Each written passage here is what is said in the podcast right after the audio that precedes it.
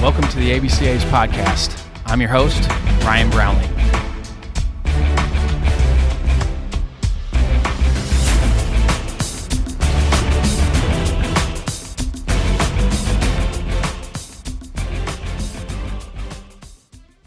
This episode is sponsored by Netting Pros. Netting professionals are improving programs one facility at a time. Netting Professionals specializes in the design, fabrication, and installation of custom netting for backstops, batting cages, dugouts, BP screens, and ball carts. They also design and install digital graphic wall padding, windscreen, turf, turf protectors, dugout benches, dugout cubbies, and more. Netting Professionals is an official partner of the ABCA and continues to provide quality products and services to many high school, college, and professional fields, facilities, and stadiums throughout the country. Netting professionals are improving programs one facility at a time. Contact them today at 844 620 2707 or info at nettingpros.com. Visit them online at www.nettingpros.com or check out Netting Pros on Twitter, Instagram, Facebook, and LinkedIn for all their latest products and projects. Make sure to let CEO Will Miner know that the ABCA sent you. Now, on to the podcast. Support for this episode is brought to you by the Headset app. Are you looking for a simple solution for coach to catcher communication for the season that doesn't require bulky hardware in the dugout? Traditional communication gear can be a headache to set up and carry from game to game. But what if there's a game changing solution? Introducing the Headset app, your new MVP in communication for coaches and catchers. Enjoy crystal clear, Ultra HD audio without the major league price tag. It's compatible with any Bluetooth headset or earbuds. Say goodbye to tangled wires and extra hardware. Ready to step up to the plate? Download the headset app for free today. Getting started is as easy as a home run trot. Create your account, invite your team, and start calling pitches. The headset app is ready for download in the App Store and on Google Play. Swing for the fences and download today to get a five day free trial. And for a limited time, use ABCA24 when you buy your pass for next season and save 10%. Find out more at theheadsetapp.com. Next up on the ABC podcast, 2024 ABC Hall of Fame class inductee Nova High School head coach and athletic director Pat McQuaid. McQuaid is a Nova grad and played collegiately at Catawba. He received his master's from Appalachian State and was a graduate assistant football coach. McQuaid began coaching baseball at Nova in 1974 45 seasons at Nova, McQuaid compiled 947 wins, 18 district titles, two state championships, and one national title. McQuaid spent time coaching football, cross country, and took over athletic director duties in 2001. McQuaid is the baseball chairman for the Florida Athletic Coaches Association and a member of the FHSAA Baseball Advisory Committee. McQuaid is in the Florida High School Coaches Association and Broward County Hall of Fame. Let's welcome Pat McQuaid to the podcast. Here's so Pat McQuaid, Nova High School, but 2024 ABCA Hall of Fame class inductee, FHSAA Hall of Famer, 45 seasons, 947 wins, 18 district titles, two state championships, and one national championship. So, Coach, thanks for jumping on with me. Oh, enjoying it. Thank you. Yeah, these these are my favorite ones that that we get to do because we get to shine a light on on every level of the great coaching that we have at all levels. So the, I always get pumped for these ones. Good, good, good. Ready to go. Yeah, you had a 50 and one stretch, 05 and 06. If you throw if you throw 04 in there, I think it was like 80 something and four because like when we won the state championship in 04, we were I want to say we might have had three losses. We were like 31 and three, then we were like 31 and one, and then we were 28 and 0. So that was a good stretch. Had some great players. I mean, be, it being so cyclical at the high school level, did you have feeder programs coming in in Nova with the younger kids? No, no. We we Nova we were sort of unique. We were a, a school where kids have to apply to get into the school lottery system. So even though we were uh, K through 12, we you know we really didn't have a feeder program because we drew from all over the county. So it wasn't like if if we were like Cooper City, the Cooper City Optimist kids would come to us. It was just different all the time who was going to show up in our program. So, I, I mean, what do you attribute to that group being so good then?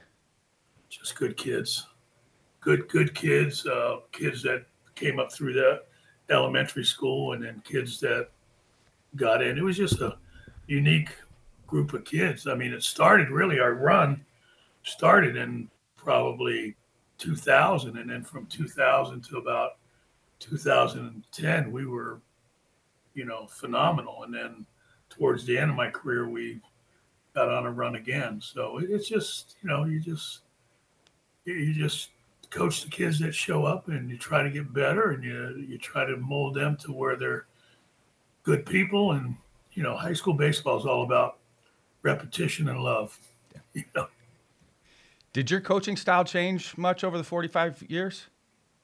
No. No i, I think I think as you got older you appreciated the kids more and you uh, maybe dealt with them at a, a, different level where you were although i was always concerned you know make sure they got in school make sure that uh, you know everything was good at home and those kinds of things. And you know what what i enjoy most is all my ex players that come back you know whether it's a playoff game and you see their families you know and the little kids running the bases and and just the greatest thing as a coach is not winning losses because that, that all takes care of itself I think it's when a kid comes back and, and maybe he wasn't a starter, he tells you thank you. You know, and that's and that's why you coach. Who did you learn empathy from? Because I, I, think that's a that that's kind of a new school approach. You didn't see it as much back then, but just being empathic to your players and what they were going through. Did you always have that, or who'd you learn that from? Uh, I, I don't know if you. I think I mean, you learn it, but you really don't know who you learn it from. It's just a behavior. People have been nice to you. People have taken care of you, and you know, I, I just think it's something that you know your parents instill in you, and then if, if you're around good coaches and good teachers, you know, you find out that it's you get more being nice to people than, than you do being a knucklehead. I agree. I agree. Not everybody agrees with that, but I agree about being nice to people is a, a huge step in the right direction. I think we need more well, of that right now in our society. So I think people need to be nicer to each other. Well, like I tell my wife all the time, you get more with sugar than you do with vinegar. if you're nice and you give things to people, and people are going to come back and and take care of you. I'll give you a good example today. Uh, just we had a issue in our bathroom I called up one of my ex players' dad. He was here in 10 minutes. You know, and I appreciate, you know, you make a phone call, and because they believe that you took care of their kids and you did a good job with their kids, they're going to come back when I make a phone call. Like my wife says, You got people. No, I got nice people, you know, that appreciate what we've done. And so, but that was a, you know, quick little story that happened this morning. Yeah, that's my dad had a lot of good quotes, but my favorite one of his is you see the same people on the way up as you do on the way down. Right. Just as a reminder, being humble and treating everybody with kindness. Right. And, and one quote from my dad all the time he says, Nobody has to tell you you're good. Don't hang around expecting for people to pat you on the back. If you know you're good at something, you're good. You don't need people to tell you that. And I think I've lived by that you know, and shout out to Lou Pavlovich, retiring now with collegiate baseball, but he had a great article in there, you know, with, with you practicing JV and varsity together. Did you come in with that model? No, what what what actually happened? Uh, probably seven, eight years into coaching, our county decided that they were gonna stop JV baseball. So so now you incorporate those couple coaches into your varsity program. And then in three years, when they decided to go back to JV, I wasn't going to tell coaches that were with me on the varsity and everything, no, you go back with the younger kids. So we practice everybody together. And it, and it really it really worked out. And what's what's special is you have a, a Michael Morse at shortstop that was drafted in the second round, and now there's a 13 year old kid that's a freshman and he's taking ground balls with him he's going to learn quicker than, uh, and he's going to listen to to Michael maybe more than he listens to me because those are kids that they look up to.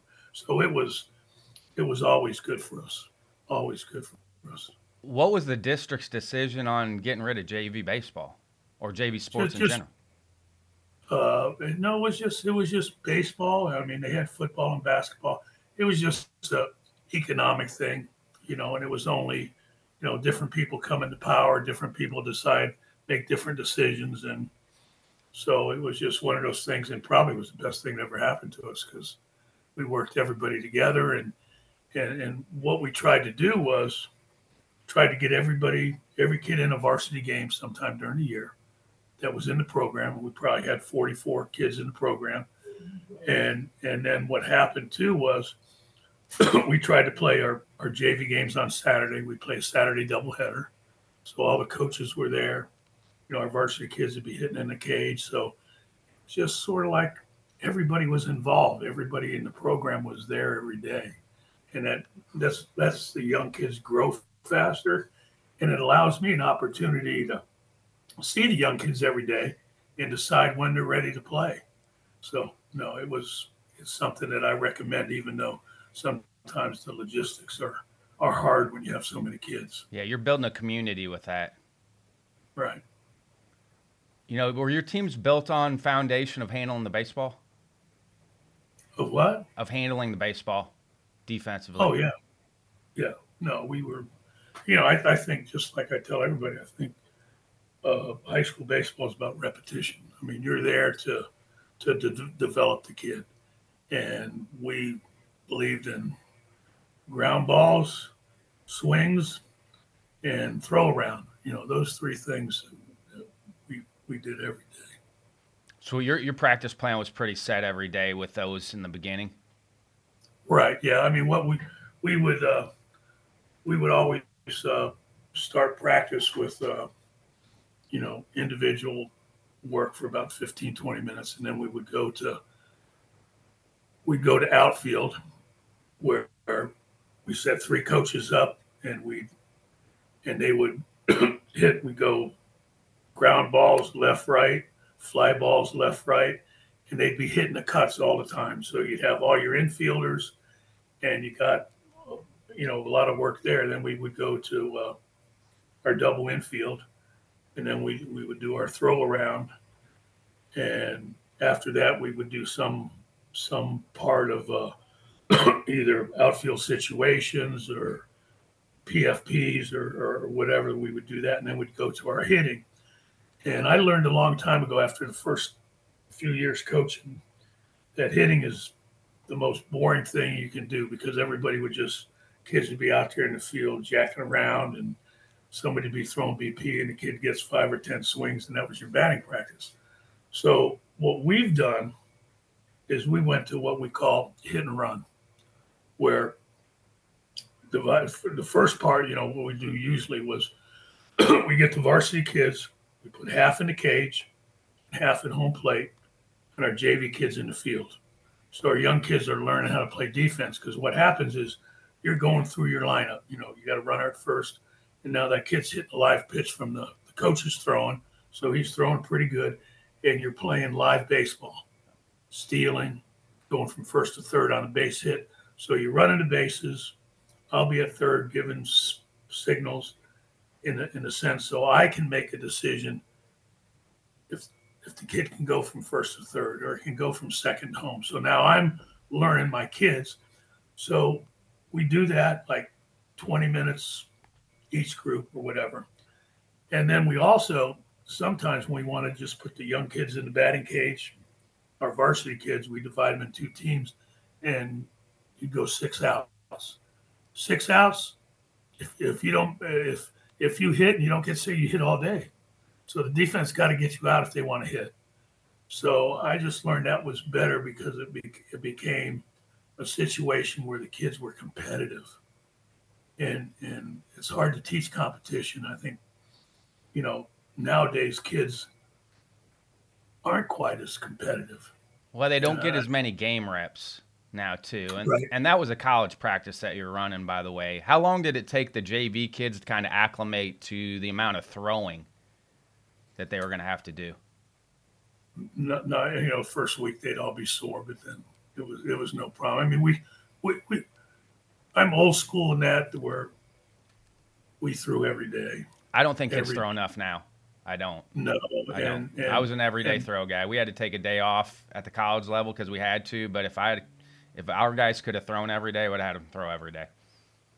right and i was old school where give the pitcher the ball and i don't want to take it back till after the game you know so and and we've had great success with that and, and we've never had uh, really really arm issues as long as you space you know the bullpens out and things like that. But it's you know I, I, I the thing i enjoy most is putting the pieces of the puzzle together every year you know because it's different every year. And i think in retirement the thing i miss most is i miss the kids. You know, you miss the interaction with the kids and watching a kid come in at 14 years old and leave 18 as as a man now.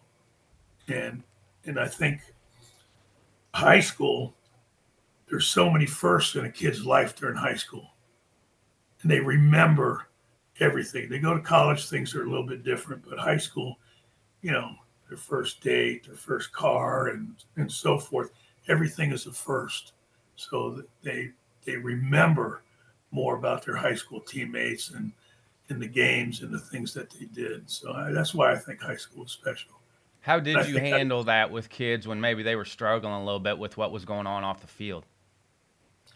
Uh, when we talked, there was times, you know, there's kids always have, you know, issues at home, and, and you'd have kids that, you know, we had kids, you know, once or twice we had a kid that might be homeless or a kid that, you know, there's five families living in their home, and you just try to uh, take care of them when you can, you know, you know, give them a ride home if they need it. You need to stop at Burger King to give them something to to eat, and you just show them that you love them and you care about them, and and when, and, and you want to have, be able to have the kid come in and talk to you when things aren't right, or as you know, as you the more you coach, you can pick when a kid is you know when a kid's not not doing what he should be doing or not feeling good or whatever, and those are the kinds of things and that, that you try to keep up on because you got to know you got to know all your kids and every one is important. It's not just oh the superstar over here. No, it's every everybody that you decided to keep on the team, and and sometimes, you know, you kept a kid on the team because he needed to be on the team. You know, and I never let kids quit. You know, it's like no, no, no, you're gonna stick it out, and you're gonna, you know, you know, make it it through. So we were pretty good about that. But I, I think you just show the kids you care. How did you get to Florida from Virginia? Well, no, I, my dad was in the military. My dad, I was born in Fort Fort Belvoir, Virginia, and my my mom and dad worked in the Pentagon. So from there, they they came to Florida. My dad was in the hotel business, so that's why we were in Florida.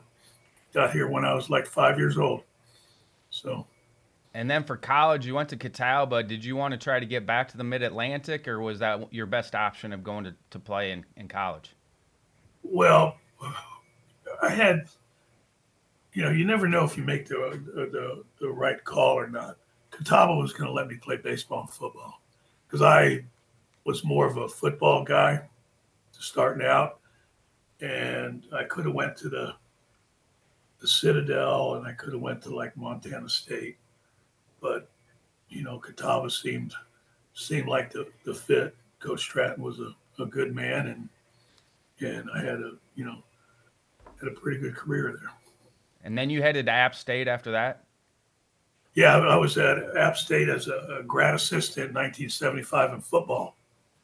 And uh, a, a funny note, Jim Morris from the University of Miami was uh, when I was leaving in '76. He came in as a grad assistant in baseball at uh, at App. But App App was uh, such a great experience. It was I was a graduate assistant in football, and you know we had just got into the, the, the Southern Conference, and that year we beat uh, uh, Wake Forest and uh, South Carolina. So it was a it was a good experience in the sense that I got to see what what coaching in college was like. Then I used to always go down and, and throw BP for for the baseball team. There's always a beautiful, beautiful picture of App State's field when the leaves start changing in Boone.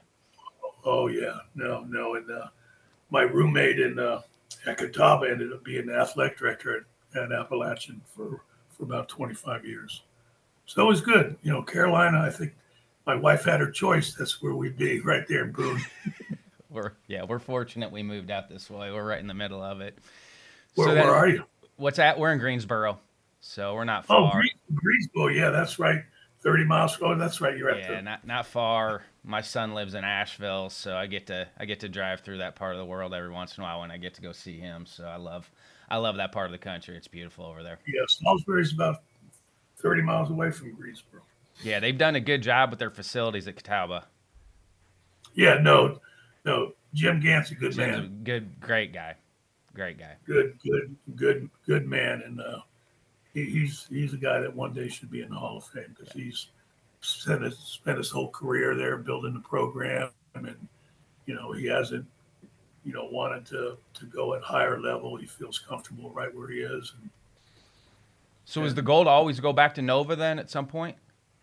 Yeah, well,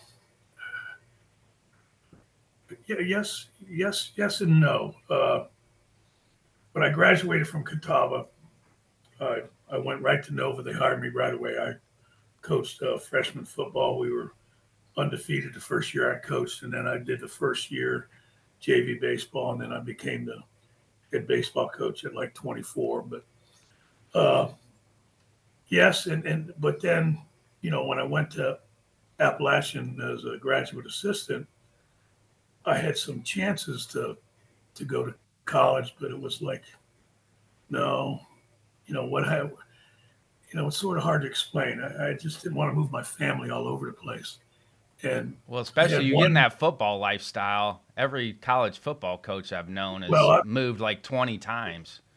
Well, that that's what happened. I saw some guys go to places for a year or two, and then the staff would get fired, and then they're scrambling for a job.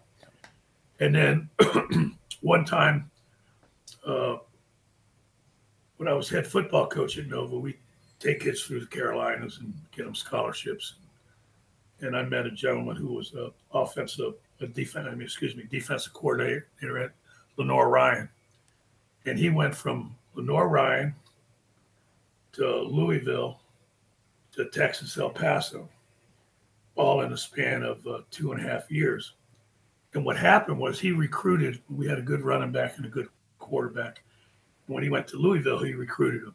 And when he went to Texas El Paso, because they had a great track program, he ended up convincing the quarterback and the running back to go to Texas El Paso. So the third game of the season, the head coach gets fired. So he now is the interim head coach. So he calls me up and wanted to offer me a job. And he said, Why don't you come up and talk? I'll send you airfare and everything.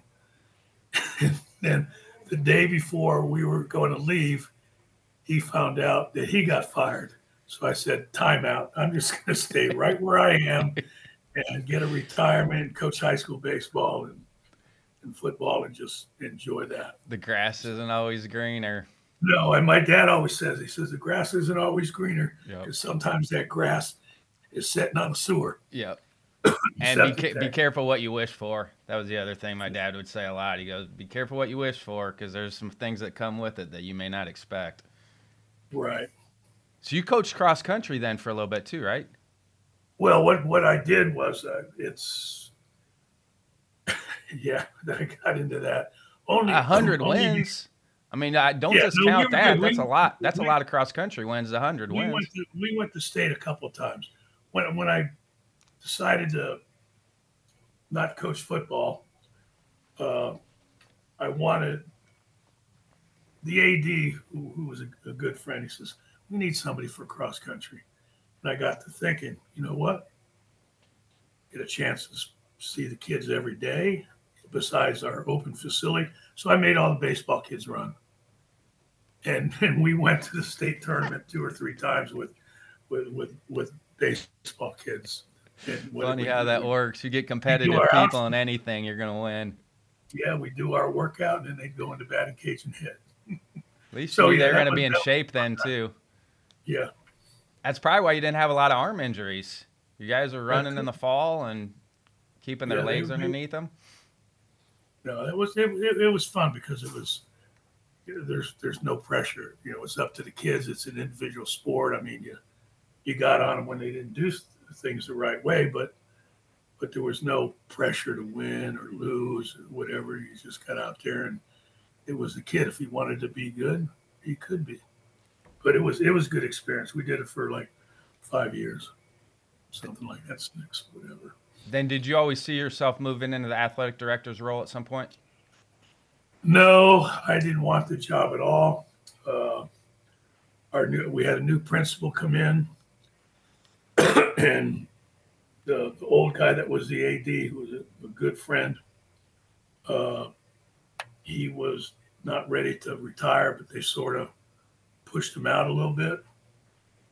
And the principal came to me and I said, no, no, no. Then I got to thinking, you know, we need somebody to come in here and protect the interests of all the other coaches instead of having somebody come in and then everything is going to change so I took that on for 22 years or whatever it was, and it, and it was good because you got to got to work with all the coaches and you got to improve their facilities and and uh, instead of just worry about you know your little spot in the, on the campus. So it, it was good. It was good. With being in a military family, did you have to work at all growing up? Did I have to work? Yeah. Did you have a job? Every, you have a high school job? Every. My shoot, I can tell you a million different jobs. I was a, a bus boy. I worked in a, uh, sewer water line where I built manholes and and put sewer and water lines in. I mean, worked at like a Publix or Winn Dixie. No, I had to have a job, and, and I did the same thing with my. My dad told me, he said, "If you want, if you want something, you're going to have to buy it. I'm not buying it for you. You want a car? You're going to have to that, that was a different time then. So everybody worked all summer. You had a job maybe during the week a little bit. So so you learned the the value of a dollar. You learned the pecking order where you were in a business. You learned uh, how to get along with people. It's just like it was like playing athletics. It was the same thing. I say it all the time. I think uh, every high school kid should have to work in the service industry at some point. And I loved being in the service industry. I loved it. Uh, bus and tables was one of my first jobs. I think every high school kid should have to work in the service industry. I think it sets you up for being really successful later on in life. Oh, oh, for sure. I mean, just like my kids, you know, they they all had to have jobs. And they all had to work during the summer. Just like I told my kids, I said, "You want a car? you have to you have to earn a thousand dollars first. When you get that thousand dollars, we'll get you a car. During the summer, you make the car payment. So you see that check coming in and the check going out, yep. where it's not all your money, you're paying for something. And and I, I think that teaches a, a, a valuable lesson where you know you have you have to be accountable. You have to be able to fend for yourself because before you know it, you're going to be on your own anyway, and you're going to have to figure out how to pay that mortgage and take care of your kids and those kinds of things. So, so yeah, I'm a big advocate of that. And, and just like in our baseball program, our kids all had to earn money for the program in, in a sense where we parked cars at the hockey arena. We did the concession stands at a, at the Dolphin games and no, you're not just going to use the batting cage. We're building the batting cage. So you had kids before raising the money to to build something, and then the other kids got to use it. Now they have to do something for the program. So I always believe that no, you're gonna not not giving a fundraiser to mom and dad to do, you're to go out and do it. And I always had some of my my ex players say, Coach, we'll give you a thousand dollars. I want your kids to come over and and clean my warehouse or something. So, we always had things like that. When did you start your golf tournament and then the marathon baseball game? Uh, probably it would have been third or fourth year after I coached. It was it was a a situation where we wanted to start a Hall of Fame, wanted to bring the the alumni back in, and really, it's it's the best weekend of the year because what happens is uh, you have the alumni game. Uh, we feed. We've had as many as 600 people, and it's a free meal. You know, families come out, and you know you get to see your ex players and see their families, and you know you you have a, a big barbecue, and the moms bring the side dishes, and and we play baseball for for three hours. You know, an alumni game against our kids, and it's just a fun day. You know, we'd have a bounce house for the little kids. We'd have pony rides for for the kids, and it was it was good. And then the night before the game, we'd have our Hall of Fame. So we had a big dinner where I introduce our team for the coming year, and then we put five or six kids in the Hall of Fame. Then the next day is So the baseball only Hall of Fame then. Yeah. Awesome. Did you steal all Yeah. that from Ron Fraser? Oh, I don't know. He he was the man though. He- Some of my favorite stories are the Ron Fraser stories. Oh yeah, and and Skip Bertman too. I Yes. remember when Skip was. I remember when he was a high school coach. Yeah. You know, people don't realize that he was at Miami Beach High for for a while, and then then we end uh, the weekend Sunday with our golf tournament. So, so it's just a good way to get to see the ex players and and show our kids, you know, the family atmosphere and get the parents involved, and then you know, it's the beginning of the year. You don't have any parents mad at you yet, so Best know, time to do it. Do Yeah. it before the season starts. So it's it's it, it, it's good. It's good. Who did you kind of lean in on or resources that you used when you first got into it to try to help you figure things out? I just, I'm an observer. I mean, I don't I don't think there was any one person. I just observe the successful people and see, you know, the things that they've done and try to integrate it in, into your program. So I'd say more I was observer, listen to people. I mean, especially, you know, the first convention I went to was in 1974, and just to, to see the people and network and get with some other coaches and you know see what they're doing, the things that they're doing. So it's just sort of observe and try some things and try to mold it to your program. Was that convention in Miami? Probably 74. That It was, my dad's Miami- first convention, by the way. Was seventy four. The Font Yeah, it Blue. was yeah, it was either it was either Miami or it was San Francisco. I don't remember which. I mean, what does it mean to you going into the ABC Hall of Fame? Oh, I think it's. I cry when I when I think about it because uh, it's not. It's one of those dreams that you never thought would come true, and here I am, going in with Jim Morris and going in, you know, with O'Connor from Virginia and Danny Hall, Jim Wells. Yeah, I mean, yeah, the, yeah. the laundry Jim Nelson. list. And by the way, y'all are connected in a lot of different ways. Just looking through and talking to people, y'all have some connections with each other. It's awesome. I, I know, I know. My daughter plays softball at Alabama, so I used to go when she was in in college. When we'd go up there, first thing I would do in the fall, I would go watch the practice. No, I'm going to Alabama's baseball practice for for a couple hours and watch uh, Jim coach. and then one of my players, Jeff Fiorentino, got the big hit against him to beat him in a, one of the regional games. He played for FAU. So that was sort of neat. But yeah, it's you know, no, the, the people that you're going to, you never, you know, you look up to up to those people. And here I am. I'm just a high school coach, a high school coach that teach, you know, athletic director, teach weight training and and to be honored is it, it's amazing. I mean, I don't know how that happened. I do. Look at your record and everything that you've done. I mean, got a stadium named after you.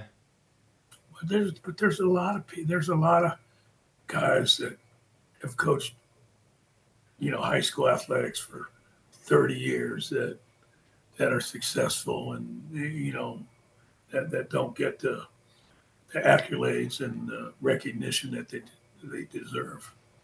Any Yeah, so- specific shout outs you want to give? I know you don't have much time on the stage, so any specific shout outs you want to give? That not not that you can get to everybody, but uh, do you have some specific shout outs you want to give? Oh, the, the the big thing is, and and you can't mention the names, but we've built a a beautiful facility at Nova, and it's from all the parents and the ex players that, you know, just do we have time for tell a couple stories? Oh yeah, yeah. I've been to I've been to your field by the way. One year, one year Jupiter got switched, and uh, I've been to your guys' field. It's beautiful. Okay, well, let's see, what year was that? Because it's even better now. It all runs Uh, together. I can't remember. So I had a couple first it would have been 19 uh it would have been 1990 maybe. Yeah, probably 90 before we went to the final four in 91. Had a couple parents come to me and they said, Coach, we have no bathrooms out here. Can we build some bathrooms and maybe a concession stand? So we sat down and talked. I said, why don't we just go a little bigger and build a locker room, concession stands, and and, and bathrooms and everything. Because now that whole thing is our bathrooms are used and during the football games because we have a football stadium out there. But anyway, I went to the school board, and uh, we had the blueprints and everything, and trying to get it approved, trying to do it the right way. And they said we, because we originally had it for septic tanks out there for the bathroom said, no, you can't put septic tanks. I said, well, what can we do that you're going to let us build a building? I said, well, you got to get the water and sewer out there. So I made some phone calls, and this, this was uh, uh, Ryan Nash's dad, uh, Nash Construction, had the baseball kids out Christmas vacation, and we put in a thousand feet of sewer pipe and 600 feet of water in a lift station in two weeks where the kids worked. Then we went to the school board and they said, okay, you can build it. So just think things like that. And then uh, Brett Atkinson from from Moss Construction, he's the CEO. He put our beautiful uh, uh, stadium outfield wall that's eight feet and 16 feet in center field. He did that at really no cost to us. You know, just got people in the construction industry to do that. Our indoor batting facility uh, with uh, uh, Bruce Bedard and, and and Doug Amos, who was the contractor on on all the other projects. You know, our batting cage is 90 by 90. You know, so just all the people that thought it was important to help our program. We're a public school, and you don't get that in a public school because they don't they don't have the money to, to to build stuff. We can we can seat a thousand people at the stadium now, elevated bleachers. so it's just all the people that helped because they thought it was important that the kids had a, a nice facility. But also a testament to you and how you treated people. Like Well, that, that stuff I- doesn't come to you if you don't treat people right. That stuff doesn't come to you. No, I mean, just like two years ago, we wanted to renovate the locker room. And I called up one of my ex players. He came and redid all the flooring. And then we got all the alumni to, to donate for the new lockers. So it's just, you know, it's good when you, you make a phone call and the ex players aren't avoiding you. They call you, what, what can I help you with? You know, and, and that's, that to me is, is, is special. Do you have a fail forward moment? Do you have something you thought was going to sidetrack you, but looking back now, it's one of the best things that helped you move forward? No, I was always Maybe not getting into college football. Well, probably probably because I'd be bounced I'd be bouncing around, but who knows? Maybe I'd be a head coach and making ten million dollars a year. I don't I don't know those things. You you, you never know. I, I think if if you go with your heart and you go with your gut feelings, things work out. I just always thought that, and I don't think it was the fear of the of the unknown. It was just you know I don't want to move my family all over the place and you know that type of thing. And and Nova was my home, always good to me. That's where I went to school, you know, and my family graduated there. So I, I think it just felt like like home. And then before you know it, you taught 49 years, you know. You're still in great shape. So, uh, do you have any morning or evening routines that you do that you like? Oh, I'm I'm getting to where I'm sleeping a little bit later in the morning than I should, but uh, I, I try to run four or five miles every other day, and then I lift at least four days a week. So I think that's that's my routine. My, so how are you mixing in? How are you mixing in your lift days with your run days? Some because the gym's 24 hours. it just depends on how I feel. If I got two hours, I'll, I'll, I'll run to the gym or I'll go out to school and lift. Uh, jogging, it just depends on if it's morning or afternoon. There's no really set time. And then my day is occupied with uh, taking grandkids to ball fields and doing those kinds of things. And then my retirement hobby is making baseball bats. Love So- it. So you got your own lathe and everything at the house? Yeah, yeah, we got two lathes, and my son is a, an amazing uh, woodworker. He does. He's the guy that has the chainsaw and goes out and does all the carvings.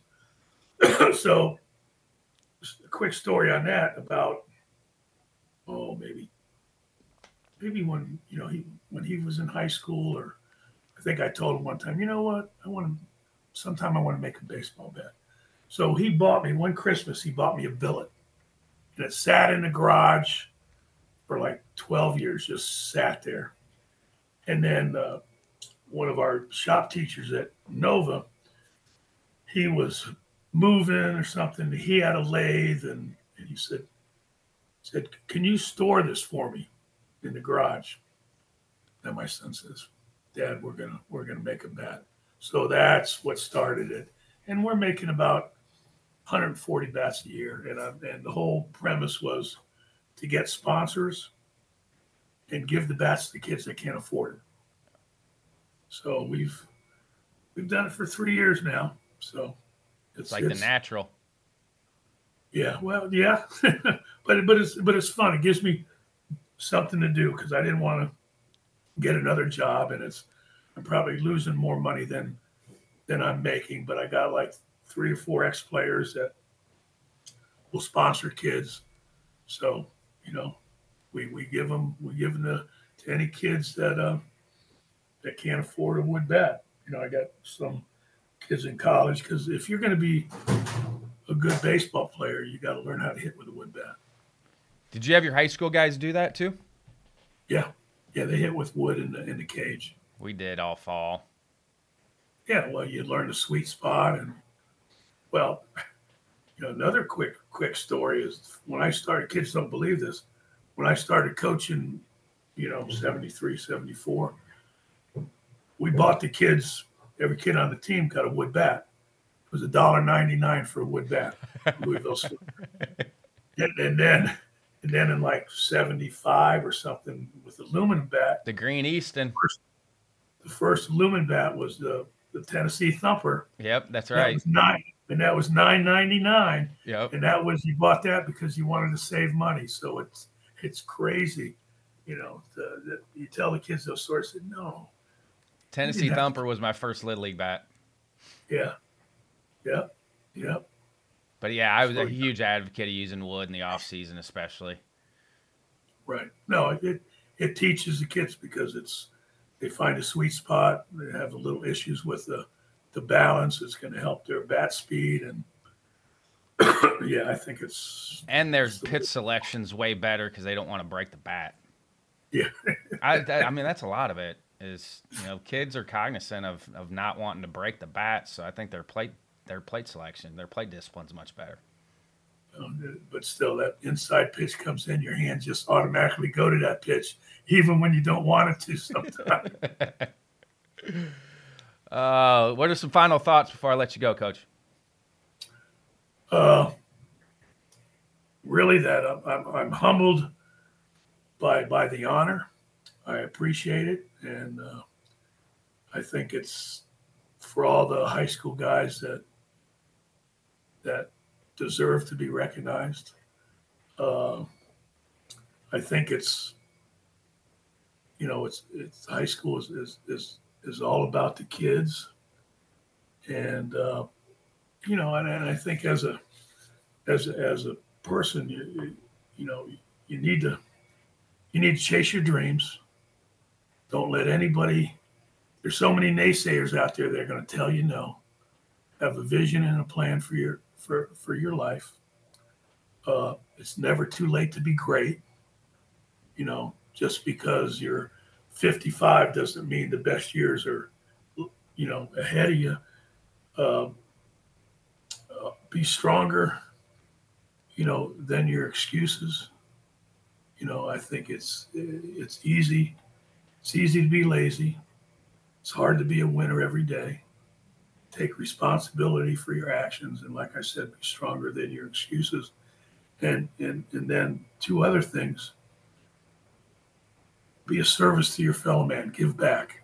Remember where you came from. And uh, you know, the other thing is, you know, family is the most important thing.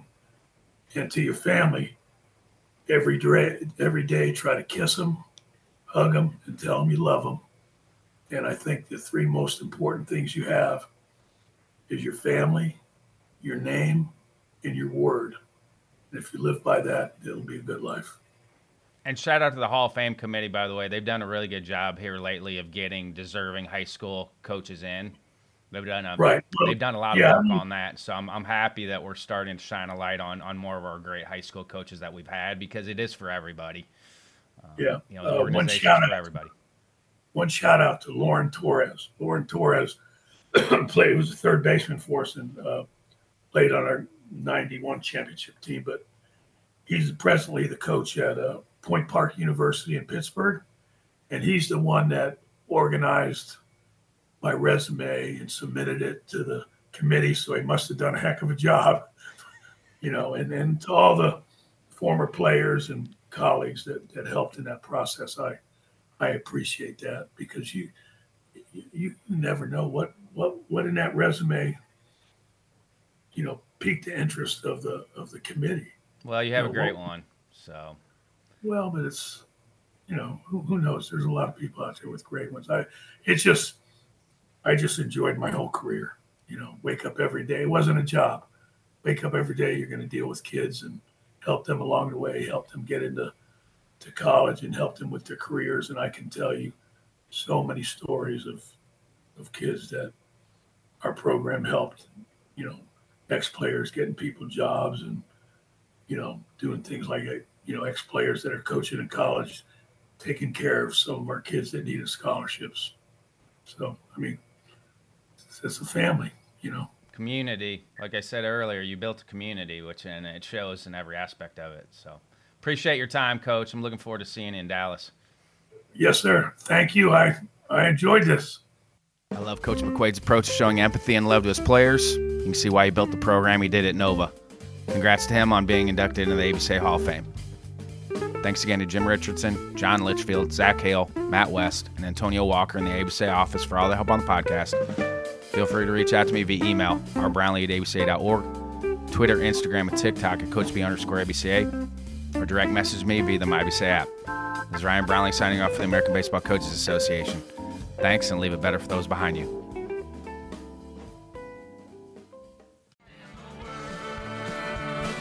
And